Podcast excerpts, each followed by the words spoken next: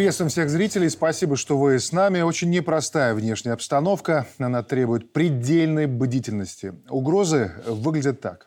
На юге война, на западе Польша, Литва, Балтийские государства и того хуже, подчеркиваю, и того хуже.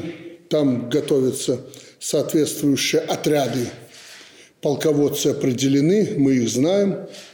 Знаем и бойцов этих отрядов, в кавычках, которые готовы уже э, воевать против собственной страны. Поэтому, как я всегда военным говорю, и особенно министру обороны, мы не должны ничего прозевать. Про глобальную угрозу в лице НАТО мы еще, конечно, сегодня поговорим, потому что своими учениями они подбрасывают очень серьезный повод для того, чтобы рассуждать и понимать, чем будем реагировать. Но я бы хотел толкнуться от этой формулировки. Для начала Польша, Балтийские государства, там готовятся соответствующие отряды, полководцы определены, но и мы помним вот эту фразу президента о том, что на юге война, а на западном направлении угроза еще хуже. Андрей Петрович, давайте вот здесь о чем, о какой угрозе в первую очередь идет речь? Ну, давайте скажем так, что глава государства, утверждая решение на охрану государственной границы, как, сам как пограничник прекрасно понимает, что все начинается, и Родина начинается с государственной границы, и безопасность нашей страны тоже начинается с государственной границы. Не зря он говорил, что вот эти первые метры земли для любого пограничника, они священны. И то, что сегодня мы имеем общую государственную границу, например, э, с Украиной где-то 1084 километра, имеем общую границу с Евросоюзом порядка 1250 километров. Есть ли у нас сегодня горячая точка на нашей территории? Наверное, она есть. И эта горячая точка как раз наша госграница. Посмотрите, милитаризация блока НАТО, то, что творит сегодня Польша – сосредотачивая свои силы, это прежде всего всем известно уже, это безопасное подлясье, которое никаким безопасным не является, куда выдвинуты подразделения 12 и 17 механизированной бригады, где уже сосредоточены специальные отряды снайперов, которые, наверное, занимаются отстрелом тех людей, которые пытаются бежать как раз на территорию этой демократической свободной Европы. Чем занимаются сегодня страны Прибалтики, Литва и Латвия? Имея вблизи госграниц уже военизированные подразделения. Все это, конечно, не дает спокойствия. А вот эти вот границам. полководцы, отряды э, определены. Это ведь, э, наверное, все-таки не столько про поляков, сколько про тех, у кого, конечно, наверное, еще есть белорусские конечно. паспорты. И вот вопрос заключается еще в том, и об этом неоднократно уже останавливался председатель Комитета государственной безопасности генерал Тертель, что на сопредельной территории, прежде всего, как ни странно, на территории Польши начинают формироваться некоторые подразделения, как Посполитое Рушение, там всякие полки Калиновского и прочее, прочее, прочее. Цель у них одна. Помимо внешнего воздействия на наше государство и изоляцию, и попытаться раскачать, конечно же, обстановку и внутри нашей страны, особенно в преддверии А как они выборов. это могут сделать? Ну как? Это все делается очень элементарно. Под видом того, что какие-то восставшие белорусы, используя вот эти прокси-силы, понятно, там белорусов не будет, и, я думаю, и 20%. Там соберут всю вот эту шушеру, которая по всему миру, где в Африке, где в Азии, где кто на Украине сегодня воюет. И попытаются, например, захватить один из населенных пунктов, чтобы показать, что Возле вот оно, границы. протестное настроение. Конечно, Дальше уже они, никуда они не пройдут. Они даже не пройдут в эти населенные пункты, поверьте. Что сегодня мы их чуть ли всех не знаем по фамилии где, кто, куда и планы для того, чтобы организовать защиту нашего государства, наших южных, наших западных рубежей, они готовы. Посмотрите, что происходит. Значит, вот полыхает Европа. Каждый день новые новости. То, то митинги, то мигранты, то э, какие-то события, связанные с экономикой. На Украине война. Прибалтику превратили в инструмент самостоятельности нет вообще. И на этом фоне в центре Европы живет государство – независимая, суверенная Беларусь в мире, спокойствии. Кого-то это может устраивать на Западе? Нет, это раздражает безумно. А вторая причина – это геополитическое положение страны. Мы крайне важны. Все прекрасно знают, что нас надо превратить для Запада в антироссию, втянуть войну любой ценой. А почему э, вот эти полководцы, которые сидят, беглые, которых готовят сейчас в лесах Польши, Украины, Литвы? Причина проста. НАТО боится – прямого столкновения с Беларусью и Россией. Они не могут сказать, завтра мы нападем на Беларусь. Зачем? Нет, так никто делать не будет. Надо гибридная война. так, как они ее развязали на Украине, так, как ее развязали э, значит, в Югославии, так, как ее развязывают на Ближнем Востоке и в Африке, сталкивая э, значит, либо внутри страны, а если госперевод провалился, как у нас в 2020 году, значит, надо под видом обиженных белорусов, которые якобы борются за какую-то демократию, делать провокации. Но в чем коллега прав? И о чем говорит президент?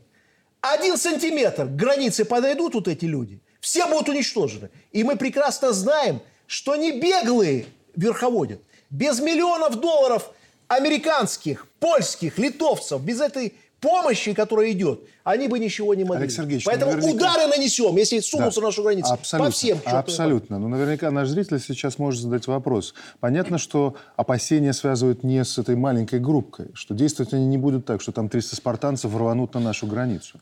Они будут ждать подходящего момента для того, чтобы скажем так, в многокомплексном а движении да. к нас, на, на, на нас исполнить война. свою грязную роль. Немцы переодевались в форму, угу. значит, красноармейцев, и шли на нашу территорию. То же самое и там будет. Сегодня на Украине сколько воюет польских наемников? Сколько французских наемников он ударили недавно, уничтожили? Значит, то же самое и здесь. На Беларуси, если будет какая-то агрессия, то, естественно, под видом беглых, потому что беглых там три с половиной человека. Что там есть? Там террористы, экстремисты, но их мало крайне. Но вопрос другой. Все-таки э, я бы хотел успокоить зрителей. Сегодня как раз-таки то, что президент проводит эти совещания, то, что рассматриваются серьезнейшие документы по национальной безопасности, то, что делается в сфере армии, спецслужб, как раз-таки мы делаем все, чтобы этой войны никогда вот не коснемся было. Этой не было. Олег Сергеевич правильно говорит, что сегодня и если посмотреть на всю военную историю, которая была, зачастую военные инциденты вблизи государственной границы и на государственной границе именно и являлись причиной и следствием начала вооруженных конфликтов, то есть формальным поводом для объявления войны. Вы вспомните, как началась, например, война в 1937 году между Японией и Китаем на мосту Марко Поло. Или как в Глевице в 1939 году, когда немцы создали провокацию, это явилось казусом Белли для начала Второй мировой войны. То есть все эти аспекты нам нужно прекрасно осознавать и понимать. Но с другой стороны, и проявить волю именно по защите госграницы и вблизи госграницы, это тоже важно. И примеры есть, такие как Халкин Гол, как э, Хасан, озеро Хасан, другие. То есть мы должны это понимать, что военная сила, военная составляющая, она очень важна для охраны госграниц. Алексей Валерьевич, как вы видите эту угрозу? Э, ну, угроза, безусловно, есть, но я бы скорее говорил тут э, о своем аспекте, информационно-психологическом, политическом. Понятно, что эти все телодвижения, которые совершаются и на юге, и на западной границе, они вызваны определенными событиями, которые произойдут в России, у нас это выборы. Мы входим в довольно длительный электоральный цикл. У нас он начинается в феврале, закончится через год. В России тоже ну, выборы такой всегда переломный момент. И здесь нужно что? Во-первых, вот это давление, присутствие, в принципе, иностранных войск у границы, это уже некий дестабилизирующий фактор, да, который влияет там, на психологическое состояние и население, ну, всех, да. Потому что если у границы происходит то, что вызывает опасения, то есть все равно происходит некая мобилизация, э, нужно на это реагировать. Ну и не оставляют надежд, которые, конечно, несбыточные, на то, что вот в момент выборов вдруг что-то произойдет, то есть какие-то протесты, выступления, мы помним, что было с Пригожиным в Российской Федерации. И им к этому моменту нужно быть готовым для того, чтобы воспользоваться вероятной дестабилизацией э, внутри государства. Э, нас это, наверное, в меньшей степени касается, но поскольку мы в союзном государстве, все равно касается. А, и использовать это для нанесения, ну, по сути, такого катастрофического удара. Потому что они увидели, что Россия все равно является, несмотря на 30 лет блужданий там, между Западом и Востоком, все равно является мощным геополитическим противником. Поэтому из всех тех э, выкладок аналитических, там, геостратегических уже стоит задача не просто сдерживания России, а уничтожения как цивилизационного субъекта. Естественно, мы находимся в одной связке. Сергей Анатольевич. Ну, мне кажется, что э из Украины уже сделали антироссию. Сейчас э, стоит задача сделать из э, Польши антироссию. Э, это с одной стороны. С другой стороны, конечно, давайте все-таки заглянем через океан, что происходит сейчас у гегемона, у Соединенных Штатов Америки.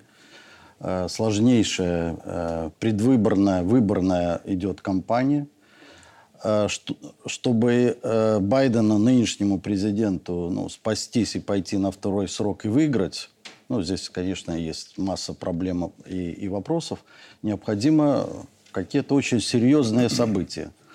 Значит, ставка на Украину была сделана, но она не, не оправдала себя, эта ставка.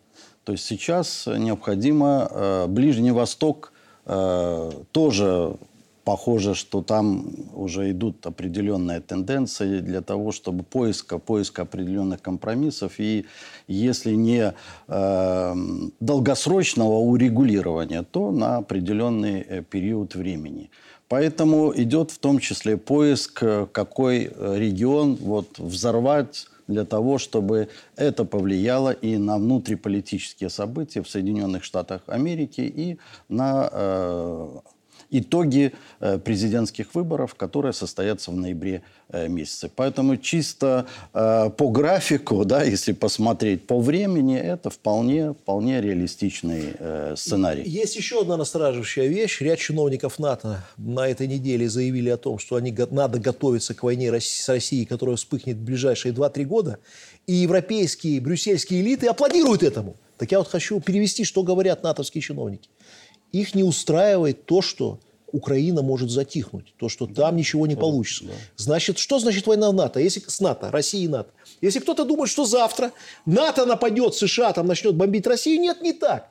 Как раз-таки воевать будете вы, европейцы. Сегодня задача стоит, когда говорят о войне НАТО и России, как можно больше стран Европы втянуть в этот украинский вектор. Польша, Литва, значит, Финляндию уже тянут. Там финны сидят, говорят, мы сейчас будем готовиться к войне. Вы дураки, вы будете гибнуть. Американцы гибнуть не будут. Более того, американцы сегодня понимают, что даже если вся Европа будет воевать с Россией, а воевать там некому, потому что там мусульмане будут за Путина, э, значит, с вилами бегать э, и Макрона доставать, то вы все равно проиграете. Вопрос же в том, чтобы Европе не, не дать развиваться. Смысл всей американской политики не дать Европе развиваться и быть спокойной без войны. Вот что такое происходит. Проиллюстрируем это, Олег Сергеевич. НАТО все же будет проводить учения, которые станут самыми масштабными со времен Холодной войны. В них примут участие около 90 тысяч солдат, более 50 кораблей, более 80 самолетов и вертолетов и 1100 боевых машин. Учение получит название Steadfast Defender, переводится как «стойкий защитник». Хотя не надо быть военным экспертом, чтобы понять, натовцы отрабатывают наступательные сценарии. И понятно, против кого. В МИД России уже назвали маневры провокации. Это демонстрация силы, попытка военно-политического давления на Россию. Обращать внимание то, что главные задачи учения НАТО заострены против Беларуси. Польша, страны Балтии. Все чаще слышится выражение «белорусский стратегический балкон». Вот, Андрей Петрович, как человек военный, вы скажите, то есть э, очевидно, что они сделали ставку на то, чтобы превратить нашу страну в такой передовой театр военных действий? Ну, то, что против нас уже ведется гибридная война, я думаю, это ни для кого не новость. Мы помним все Вильнюсский саммит, где были приняты соответствующие решения и по наращиванию сил первоочередного задействования НАТО, э, именно по трех компонентам, где в течение первого месяца они готовы нарасти до 300 тысяч, с последующим наращиванием в течение полугода до 500 тысяч, как раз на, для прикрытия восточного фланга. То есть это то, что будет действовать объективно против нас. Постоянно натовскими военными и американскими военными проводятся две операции – с целью ротации военнослужащих, с целью создания военных баз и наращивания инфраструктуры, необходимой, ну, понятно, для ведения военных действий и их обеспечения. Это такая а, атлантическая решимость, то, что проводят Соединенные Штаты в рамках своей группировки войск, и объединенные вооруженные силы НАТО проводят в рамках усиленного передового присутствия. Стратегическое так значение вот, для НАТО, белорусского балкона, давайте к этому. Вот они Вообще, очень много об этом откуда появился термин «белорусский балкон», мы сразу же возвращаемся туда в операцию «Багратион». Да? Впервые говорят, то ли это Василевский, то ли это генерал Антонов придумали именно такую терминологию. Немцы примерно используют то же самое, ну, вроде названия белорусского выступа. Тогда оно играло роль для нас, ну, в обратном направлении, да, как бы на восток. Сегодня мы явно вклиниваемся как раз в территорию этого блока НАТО. Мы много слышим про Триморье, мы много слышим про Люблинские треугольники, про все остальное. Не случайно это у них никак срастись не может. Почему? Нет ключевого игрока. Республики Беларусь, единственного союзника. Вы представьте, если на секунду сегодня бы мы, Российская Федерация потеряла бы такого союзника. Ну, думаю, с эксклавом уже точно можно было бы распрощаться и про Сувалский коридор больше не вспоминать вообще никогда. Это раз. А второе, от госграницы до Москвы нашей 600 километров. Сколько там займет полет там, то крылатой ракеты или баллистической ракеты, это минуты минуты, даже реакции иногда для некоторых систем не будет хватать. Это очень и очень важно. То, что мы говорим про вот эти учения, которые проводились, глубина этих учений необходимо понимать. Смотрите, проводятся, во-первых, называются эти общие учения, в которые в том числе входит стойкий защитник, называется «Защитник 2024». Там две важнейших компоненты. Первое, это, который вы сказали, стойкий защитник, это то, что проводят объединенные вооруженные силы НАТО, э, НАТО на Европейском театре военных действий, где они там будут вести военные действия, развертываться, якобы под каким-то предлогом, под прикрытием восточного. Ну, вы вспомните хоть раз, где, когда блок НАТО оборонялся. Что это за такой оборонительный блок? Я вот в истории ни разу такого вспомнить не могу. И второе учение, которое будет говорить, это защитник Европы 2024, а это уже будет проводить командование сухопутных войск США на европейском и африканской зоне ответственности. И в этот момент как раз будет осуществляться переброска войск континентальной части Северной Америки на нашу часть Европы. И задача какая? Вот этих двух учений, которые под общей гидой проводятся. Максимально быстро, в сжатые сроки, создать, перебросить сюда войска, создать группировки войск, осуществить проведение стратегических операций. А теперь к Беларуси. Да. Значит, да, вот да. мы должны четко понимать, никакой переброски войск в Беларусь не будет, вот у наших врагов, до тех пор, пока мы сохраним в стране стабильную политическую обстановку. Для них это ключевое. То есть вот если стабильная страна, никакого нападения не будет. Теперь, а НАТО. С 91 -го года политика после распада СССР, политика Запада в отношении постсоветских республик была направлена только на одно. Первое. Оторвать от России – Получилось, со многими странами получилось. Второе, лишить суверенитета. Получилось. Прибалтика полностью легла вся. Суверенность, суверенность нету вообще суверенитета. Украина получилось. Молдова получилось. Значит, если брать э, э, Среднюю Азию, тоже не буду называть никого бежать, где частично получилось. Третий этап. После того, как забрали суверенитет, дестабилизировать ситуацию в этих странах для превращения их в антироссийский плацдарм. И последний этап, который сейчас задействована Украина, это прямое военное столкновение. То же самое планируется по Беларуси. Вот наше стратегическое значение настолько велико, поэтому в 2020 году вложили миллионы долларов. Поэтому в 2025 не дадут спокойно спать. В 2020 тоже была речь про тот Только же об этом. балкон, Значит, да?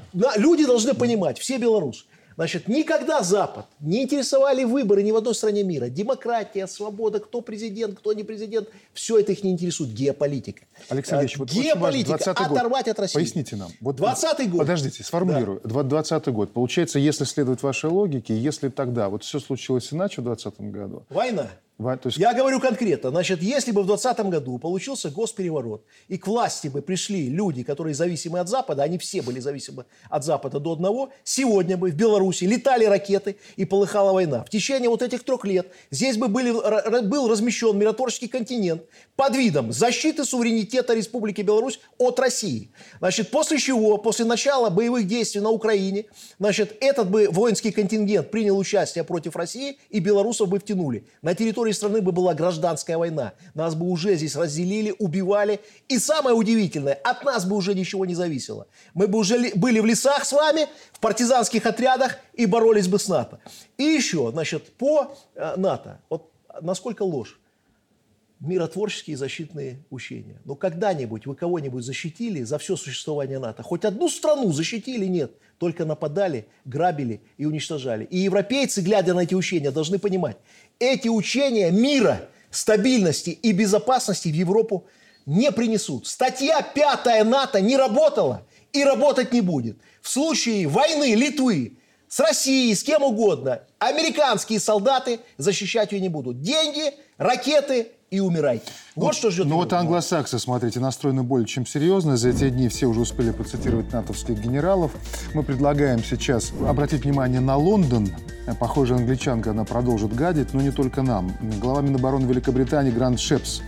Великобритании и ее союзникам следует готовиться к глобальной войне с Россией, Китаем, Ираном и КНДР, которая может начаться через пять лет. Все демократические страны мира должны увеличить расходы на оборону перед лицом новых угроз. Алексей Валерьевич. Ну, там вот не хватает Республики Беларусь, потому что в этот блок мы вписываемся идеально. А почему он нас не вписал туда, как вы думаете? То есть для него этот вопрос решен, либо А мы я плотно объясню с Россией? почему. да? Я объясню почему. Потому что предполагается, что вот если там существует ну, достаточно мощные такие государства с армией, то их придется военным путем каким-то образом. Он про это и говорил. Про нас имеется в виду, скорее всего, политический путь. То есть попытки дальнейшей госпереворотов, либо гибридные атаки вот под видом вторжения боевиков и захвата их части территории для того, чтобы это был политический плацдарм, чтобы они объявили вот здесь правительство, да, и, значит, потом начинается уже политическая игра, частично сочетаемая с военной. То есть для них Беларусь, э, они ее считают частью Европы и, соответственно, пытаются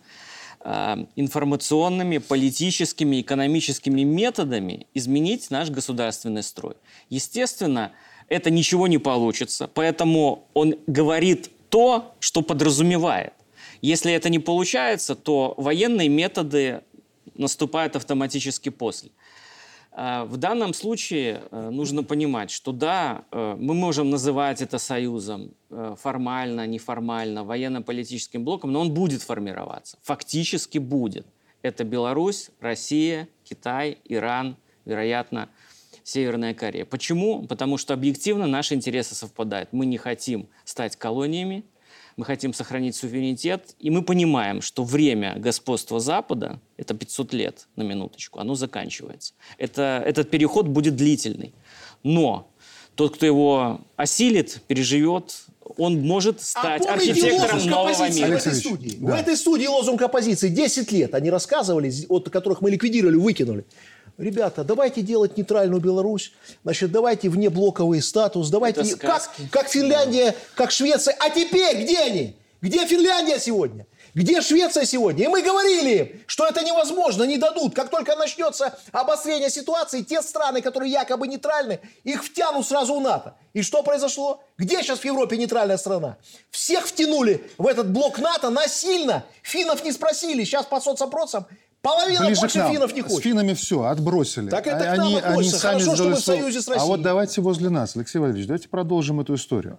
Вот мы сейчас много говорим про мирные переговоры, например, по украинской теме, и того, как куда Украина будет отделяться. Но разве если мы вот начали разговор, и Олег Сергеевич об этом сегодня как раз нам рассказал, Нач- начинаем разговор про тот же э, стратегический белорусский балкон, и держим в уме, что если Западная Украина попадает под контроль Запада и закрепляется за какой-нибудь Польшей, разве первым, что они не сдел- сделают потом, не будет попытка выровнять линии? Именно так. Поэтому, если мы говорим о будущем Украины, да, это гипотетические рассуждения, но если происходит условный раздел этого государства, и западная часть попадает под влияние Польши, либо становится бандеровской такой республикой своеобразной, это угроза прежде всего для нас. То есть мы не решаем ситуацию. Нет. То есть мы нет. детям Страте- передаем Стратегически мы не решаем. Совершенно верно. Поэтому, увы, я, конечно, не могу говорить за руководство России, но чтобы решить этот вопрос с безопасностью, который, и с угрозой безопасности, которая идет э, от Украины и от участия НАТО в украинских событиях, да, придется, видимо, каким-то образом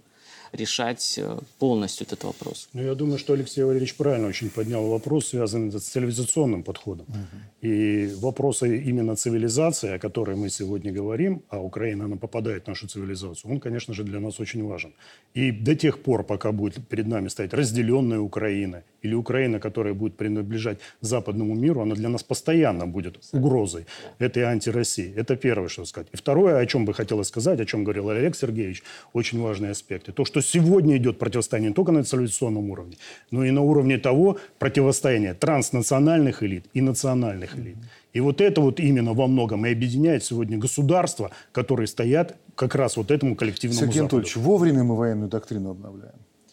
Э, Конечно, вовремя. конечно, вовремя, но мы это делаем плановым образом. Мы, э, у нас существует определенный э, график э, проведения политических э, мероприятий в стране.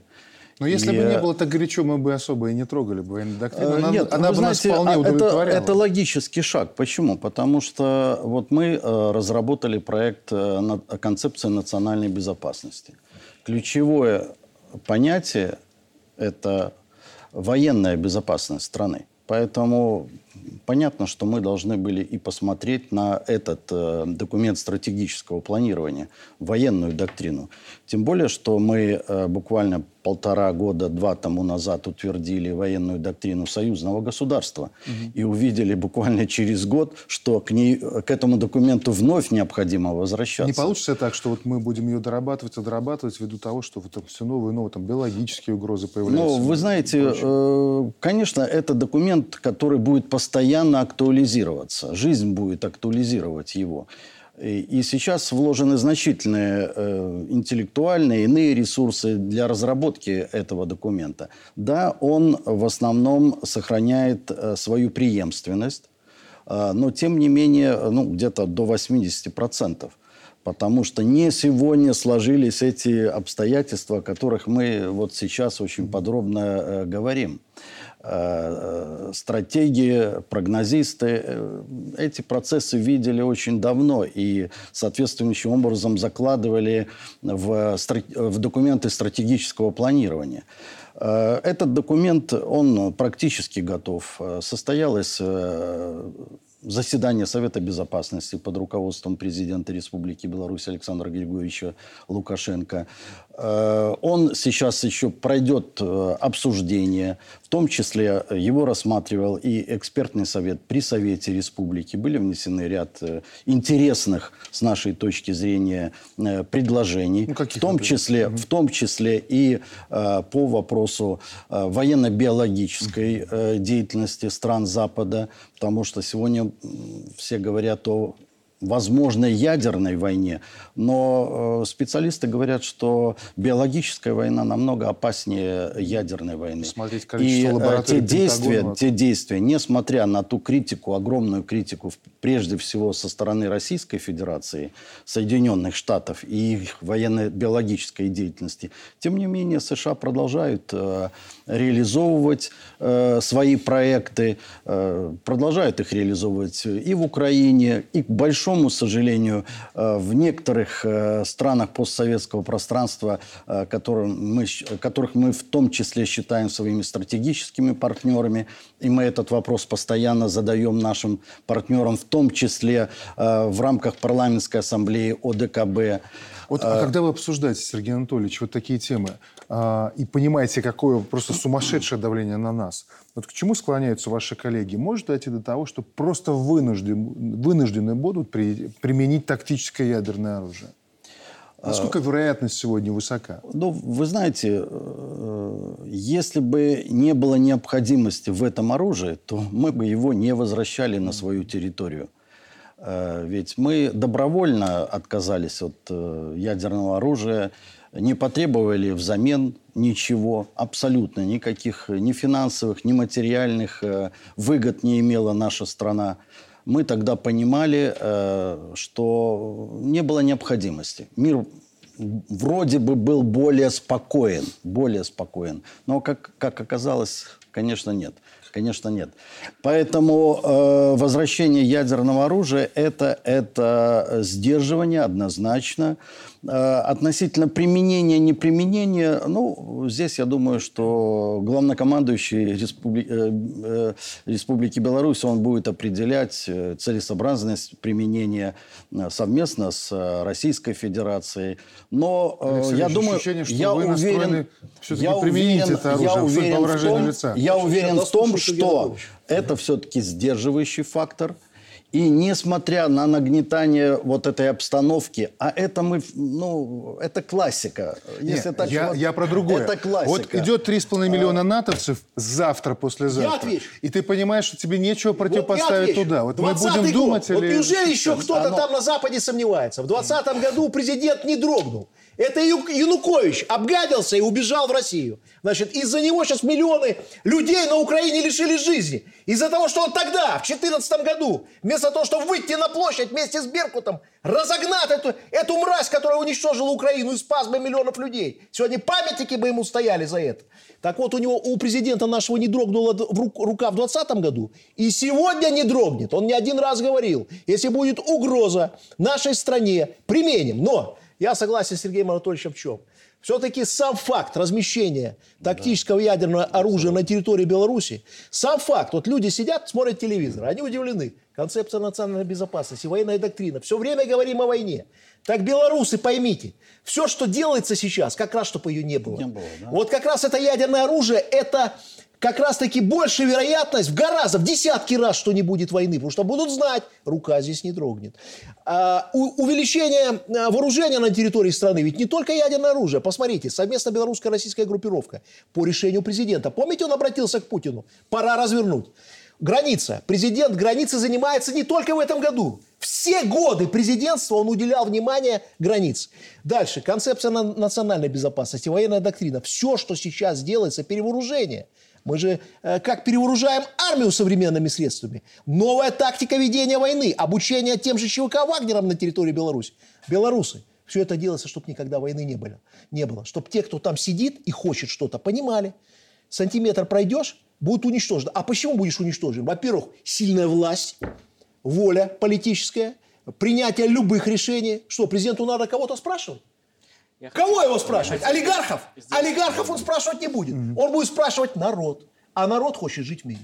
Мне кажется, я понял суть вашего вопроса. Условно говоря, если мы видим, что вот буквально в непосредственной близости с нашей границей сосредоточена ударная группировка, будем ли мы ждать, что mm-hmm. вот они пересекут границу, и тогда мы на своей территории будем с ними сражаться? Не Мне будет. кажется, ну здесь военные, безусловно, да. более компетентны, они знают признаки, когда да. вот уже... Но в политической плоскости обсуждать нанесение превентивного удара, в том числе ядерного, мы можем. Совершенно верно. Знаете что, давайте мы ссылаемся на президента, послушаем. Недавно он коснулся этой темы ядерного оружия. Он делает это всегда очень сдержанного. Если вот кто обращает внимание на президента, он никогда про ядерное оружие не говорит эмоционально. Кто бы что ни пытался представить, потому что как раз-таки человек, который ответственно относится к политике. Потому что 30 лет был в стране. Да. Да, но на этом важно иногда, не все это понимают, к сожалению. Надо разъяснять. Послушаем президента. Как только в Беларуси появилось ядерное оружие, все крылья опустили. И соседи ошалевшие наши, и другие. Хотя, не дай бог, не только мне, но и новому поколению политиков думать о применении этого ядерного оружия. Это страшное оружие. Но мы у россиян за их деньги, правда, мы платим им по, по другим счетам, э, мы получили такие комплексы, как «Искандер». Особо опасное оружие – там оно закодировано, кодировано, и я подписал указ, как применять это оружие. Его можно применить только согласие президента, там, министр обороны, начальник генерального штаба задействован. У каждого свои функции. Но ядерное оружие это еще сложнее э, в применении. Поэтому мы и «Искандеры» получили. Мы получили много боеприпасов, ракет прежде всего. Насчет решительности и восприятия общих угроз. Давайте послушаем главу МИД э, России Сергея Лаврова коротко и продолжим. Не приведи Господь, конечно, но если э, у Запада возобладает э, самоубийственная логика, я вас уверяю, что российские и белорусские народы плечом к плечу отстоят свою независимость и свои интересы. В этом нет никаких сомнений. Для этого у нас есть все необходимые средства. Сложно что-то добавить. Да. Нет, почему? Надо да. добавить. Региональная, да, президента. Да. Сегодня наш народ защищен, защищен так, как никогда. И это точно. Я хочу сказать, те системы вооружения, буквально вчера выступал начальник генерального штаба, он подробнейшим образом изложил, каким образом будет защищаться наше воздушное пространство, какие есть у нас новейшие системы. То, что мы следим за пол Европы, по сути своей, получаем всю необходимую разведывательную информацию. У нас имеются силы и средства, которые мы постоянно наращиваем. У нас государственная граница прикрыта не только пограничниками, но и, соответственно, туда выдвинуты и батальонные тактические группы, и действуют силы специальных операций. У нас есть система наращивания, силы немедленного реагирования, находящиеся в часовой готовности. Один час, и они уже выполняют задачи боевые. То есть эти аспекты, они очень важны, это главное понимание. То, чтобы мы получили новейшие системы такие, да, Искандер, а наш Полонез – а другие все системы, о которых мы сегодня говорим, по сути своей поляки это еще только задумывают у себя, планируют. А у нас оно уже стоит на вооружении. Мы уже знаем, как это применять. Новейшие системы вооружения, в том числе у нас связанные с авиацией. Это Су-30, то, что мы модернизировали много штурмовиков, которые сегодня могут нести в том числе это ядерное оружие. Но нужно понимать, мы это все делаем с целью сдерживания. Ни одного, ни одно государство в мире, ни один народ мы не рассматриваем в качестве врага. А НАТО? Вот для них это все-таки борьба за жизненное пространство, за ресурсы? Или у них все-таки вот эта идеологическая история, не знаю, ну, условно говоря, реванш за 45-й? Вот что здесь превалирует? Здесь очень важный момент. Я вот не зря говорил, что ну, перелом наступает в мире. Вот они уже не тянут господство, доминирование технологически, идеологически. Ну, обрушился, осыпался этот образ привлекательный Запада. Запад уже не тот. Э, не тот, к которому стремились, допустим, советские граждане. И не тот, который поддерживали они сами. Поэтому, чтобы продолжить свое существование, им нужно подавить конкурентов – самоутвердиться в этой гонке вооружений. Они заводят ВПК, чтобы у них заработала промышленность, экономика, ну, взбодриться, так сказать. Но для этого они могут в труху уничтожить полмира, для того, чтобы самим выжить. А это хищники. Если кто-то там будет умирать, особенно славяне, к нам они всегда относились как к рабам. Недавно вот прочитал диалог Антонеску Гитлера, э, румынский диктатор и фюрер, и там открытым текстом говорят, ну, славяне это вообще вот хуже евреев, хуже евреев. Их нужно уничтожать вообще без... И эта логика никуда не ушла, потому что последователи Гитлера, они выжили и в Германии, кто-то переехал в Америку, кто-то сейчас Украину поддерживает. Вот эти споры этой гнили – этой чумы коричневой, они остались там. И сейчас под видом новых идей, там трансгуманизма любого, они пытаются сохранить свое господство, а ради этого им нужно уничтожить тех, кто реально может добавлю им бросить... Алексея, продолжите, Алексея, обещаю, да. продолжите. Но вот для тех, кто считает, что это некий, скажем так, э, пропагандистский нарратив, короткая иллюстрация. Новости из Италии. Помните, недавно всех потрясло видео с зигующими в центре Рима чернорубашечниками? Так вот, теперь духовные наследники Муссолини могут это делать совершенно спокойно. Верховный кассационный суд Италии решил, что использование фашистского приветствия допустимо на памятных мероприятиях. Демонстрация фашистского приветствия может считаться преступлением только если оно ставит под угрозу общественный порядок или существует конкретная опасность восстановления запрещенной фашистской партии, сказано в решении суда. Логика у них, как они считают, железная. Не имеешь в виду ничего плохого, зигуй на здоровье. Но при этом весь мир понимает, что такое зиговать. Каждый Пожалуйста, человек да. понимает до сих пор. Значит, и э, я согласен с Алексеем, но добавлю.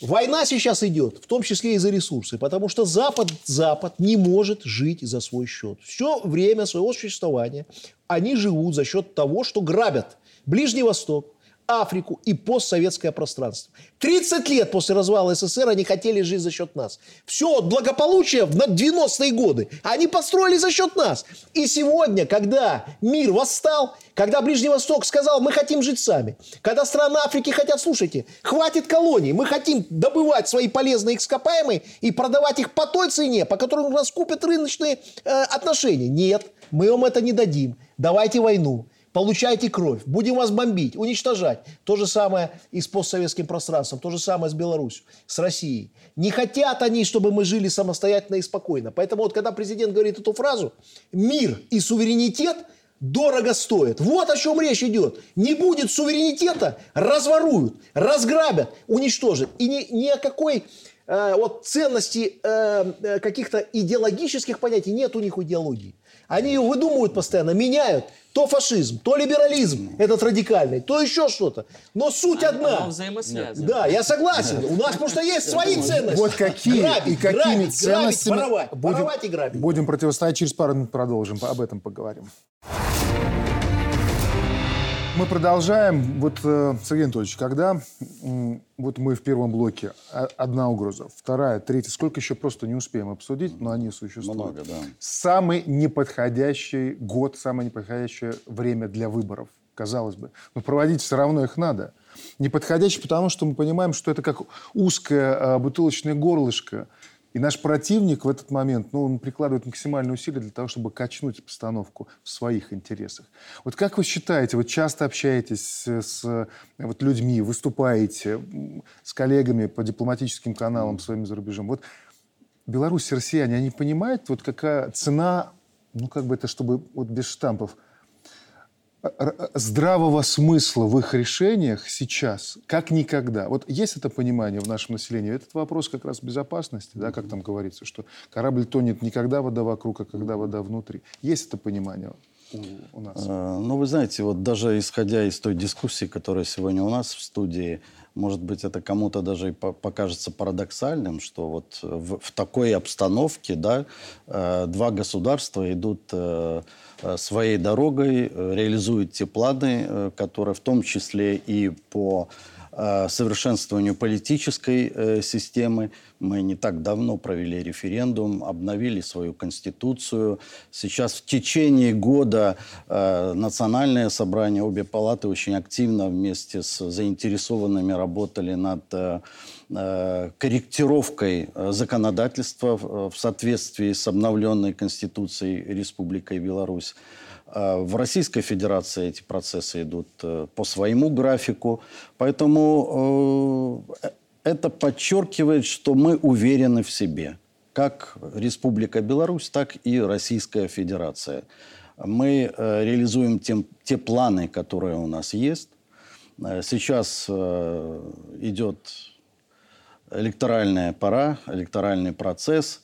Э, Мы впервые 25 февраля проведем единый э, день голосования, выберем 12 600 депутатов Да-да-да. местных это форма, советов. Это форма. Да. Меня интересует, вот э, внутри мы можем сделать как угодно, много плакатов, много... Вот в населении, вот в людях, которые составляют основу любого государства, вот есть понимание, чувство, пульс этого времени, что многие э, эстетические вещи мы можем отложить сейчас на второй, третий план и держать в фокусе внимания то главное, убрав что, мы просто э, рухнем и не будет ничего Ну, эстетического. вы верно дальше. сказали, что вот и э, депутаты палаты представителей, э, члены Совета Республики очень много сейчас. И в целом седьмой созыв – это очень активная была работа с населением в трудовых коллективах, в регионах. И мы чувствуем, я не побоюсь это сказать, мы чувствуем пульс, пульс э, времени, э, сердцебиение нашей страны. Уве- Уверяю, у нас нет никакой аритмии. Никакой аритмии. Люди, люди достаточно э, серьезно воспринимают э, обстановку. Э, вот вчера я был в студенческом коллективе. Было очень много вопросов, разнообразных начиная от того, э, как молодежи выстраивает свою э, профессиональную карьеру, до, так сказать, проекта концепции национальной безопасности и военной доктрины. То есть это показывает, что э, страна живет э, своей, своей жизнью. Но э, волнение определенное есть, и они связаны с, э, в первую очередь с теми действиями, которые мы наблюдаем на внешнем контуре. На внешнем понимание контуре. обстановки есть. Да, понимание обстановки, обстановки есть. Но это не помешает нам э, провести и реализовать те э, задачи, которые стоят перед страной, перед государством. И достойно, спокойно провести выборы. Что хочет Запад от каждых выборов в Беларуси и не только Ну, Беларуси? Сделать страну слабее. Что мы хотим? Сделать сильнее. Что мы хотим? Значит, мы хотим сделать страну сильнее. Я убежден, я не боюсь. Вот э, вы правильный вопрос задаете. А что будет на этих выборах? Вот э, правильно, что мы их проводим сейчас. Будет ли дестабилизация? Не будет дестабилизации. Почему? Мы знаем риски и угрозы. Попытки будут. Но ничего не получится по одной простой причине. Мы извлекли уроки из 2020 года, и не только из 2020 года. Нас качали не только в 2020 году. Шестой, десятый. Да, Можно каждые- вспоминать, да каждые пять каждые лет. пять Каждые лет пять для лет. Запада выбора Да, выбор. это окно возможностей. Они опять с могил достают свою эту зеленую пятую колонну, пожелтевшую уже, сгнившую, э, марафетят ее и выставляют на выборы. Что мы сделали? Мы ее закопали глубоко, чтобы больше не вылазили, даже палец. Высунул палец, отрубили. Это первое. Второе. Мы укрепили свою избирательную систему. Увеличили народовластие, потому что на этих выборах гораздо больше возможностей для выдвижения. И партии, и трудовые коллективы, и подписи. Как хочешь. Но я вижу главное, когда общаюсь с людьми. Люди видят эти угрозы. Люди понимают. И вот Запад никогда не учитывает наш славянский, белорусский э, менталитет. Когда нас давят, мы всегда вокруг лидера объединяемся, забываем о каких-то разногласиях и идем вперед. У нас четыре партии в стране, разные программы, разные взгляды. Мы далеко не одинаковы, например, коммунисты и ЛДПБ или Белая Русь. Но сегодня мы будем стоять вместе, потому что вы нас душите. Вот будете нас еще больше душить, еще больше сплотимся. И люди это понимают. И, кстати, очень плохо воспринимают э, какие-то вот эти попытки расколоть сейчас белорусов, понимают, что мира не будет. Но эти попытки будут. Поэтому пятую колонну, все этих зомби, закопать еще глубже и поставить там священника в виде, значит, КГБ, ОМОН, значит, и Копика, и чтобы он там крестил эти могилы, чтобы не вылазили никогда. Ни сейчас, ни через пять лет. С чем мы подошли, какими мы подошли к 2024 году? Коротко послушаем важный очень э, фрагмент от президента. Мы никогда не были так защищены, наш народ и наше государство, как сейчас. Как оно будет, если, не дай Бог, вспыхнет война? Ну, это уже все будет зависеть от нас. Система выстроена, есть вооруженные силы, мобилизационный резерв полмиллиона человек в войну мы призываем. Есть территориальная оборона, кто-то а, является у вас участником ее. Есть народное ополчение. В сельском совете за деревню должны сражаться, кто может ружье держать, чтобы защитить свой дом. Все выстроено. Вооружение, боеприпасы на местах розданы, складированы. Кнопку нажал, завертелось, закрутилось. Но это зависит все от нас. От меня и от всех вас. Глава государства вкратце сказал, как мы будем защищать нашу землю. И тысячу раз он прав. И вот это все найдет подтверждение именно в нашей военной доктрине. Что такое вообще военная доктрина? Доктрина, она определяет политику, военную политику нашего государства. Основные аспекты ее. Вот в рамках, когда мы готовили эту доктрину, в основу ее ложилась, конечно же, Конституция, концепция национальной безопасности. Это не работал только Генеральный штаб, мы уже останавливались на этом вопросе. Работали все. Работали коллективы, министерства, ведомства, наши парламентарии. То есть у каждого есть своя точка зрения. Это не сугубо военный документ. Просто эта сфера, военная сфера, она сегодня очень и очень важна. Прежде всего, она важна из-за того, что происходит вокруг нас. В основе военной доктрины лежит военно-политическая обстановка. А военно-политическая обстановка, она слагается из того, во-первых, какие взгляды наших соседних государств, особенно на Западе, вот, как выглядят их доктрины, как выглядят их стратегии национальных безопасности, все, где, надо сказать, они нас практически всех называют врагами. Вот. Второе, практические их действия этих стран, каким образом. Ну и, конечно же, учитывались наши возможности, чтобы мы не пытались в доктрине писать то, что мы выше головы не прыгнем все равно. И это все учтено, в том числе и тактическое ядерное оружие, как инструмент, важнейший инструмент сдерживания. Это документ о том, как сохранить мир. Там определены четко новые риски, вызовы и угрозы. То, что составляет вот эту самую военную опасность. И еще выделен такой важный аспект, чего не было в предыдущей доктрине. Это непосредственная угроза. Это тот момент, вот где как раз мы говорили, есть возможность и дает нам всем право нанести упреждающий удар по противнику, когда уже война неизбежна. И как говорил Владимир Владимирович Путин, если драка неизбежна, бей первым. А мы за это ответственны прежде всего. Ну, я еще раз говорю, никого мы не считаем врагами, ни Данный, один данный народ. пункт не столько даже для себя, Да. сколько для тех, кто извне Для будет тех, чтобы они понимали, пункт. да, к чему мы готовы, что мы готовы защищать свою страну. Мы не показываем сужерственность, мы показываем то, что мы, то государство, которое способны сами себя защищать. Дальше важный аспект. В классификации в- в- в- военных конфликтов мы ушли от старых подходов. Это связано локальные, региональные, крупномасштабные конфликты. Сейчас есть межгосударственный конфликт и коалиционная война. Межгосударственная война и коалиционная война. То есть тут как бы это уже понятно. И самое главное, там определено, в каких сферах она ведется. Вот мы часто тут в передачах там обсуждаем эти документы, а война – это процесс вообще двухсторонний. Там, где есть одна сторона, вторая, которые решают какие-то свои задачи. И четко определено у нас, что мы будем вести военные действия на земле, в космосе, на море, в воздухе и в информационном пространстве. Вот эти как раз когнитивные, ментальные войны, все уже учтено в нашей военной доктрине. Вот эти основополагающие аспекты. Кроме того, что необходимо сказать, союзнические наши отношения в том числе прописаны в военной доктрине и миротворческие подходы наши. Мы учли опыт того, что происходило в Казахстане, опыт тех, в, тех учений, которые мы проводим в рамках организации договора коллективной безопасности.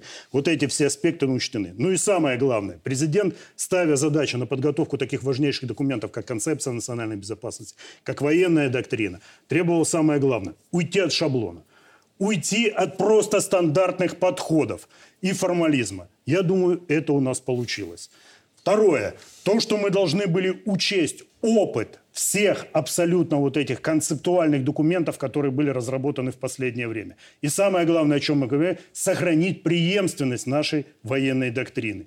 Вот эти аспекты, вне всякого сомнения, они учтены. Поэтому я думаю, военная доктрина, это получился нормальный такой хороший, получится нормальный, хороший рабочий документ, в котором будут четко определены основные направления для разработки всех остальных стратегических документов, в том числе и закрытого характера, как защитить mm-hmm. Мир и стабильность на нашей земле. Алексей, а на что мы должны обратить внимание сейчас в первую очередь, как вы считаете? А, ну, прежде всего, все-таки это внутренний контур безопасности. Вот то, что мы выстраиваем, по сути, новую политическую архитектуру, появляется ВНС, обновляются ключевые документы, вот следуем за Конституцией.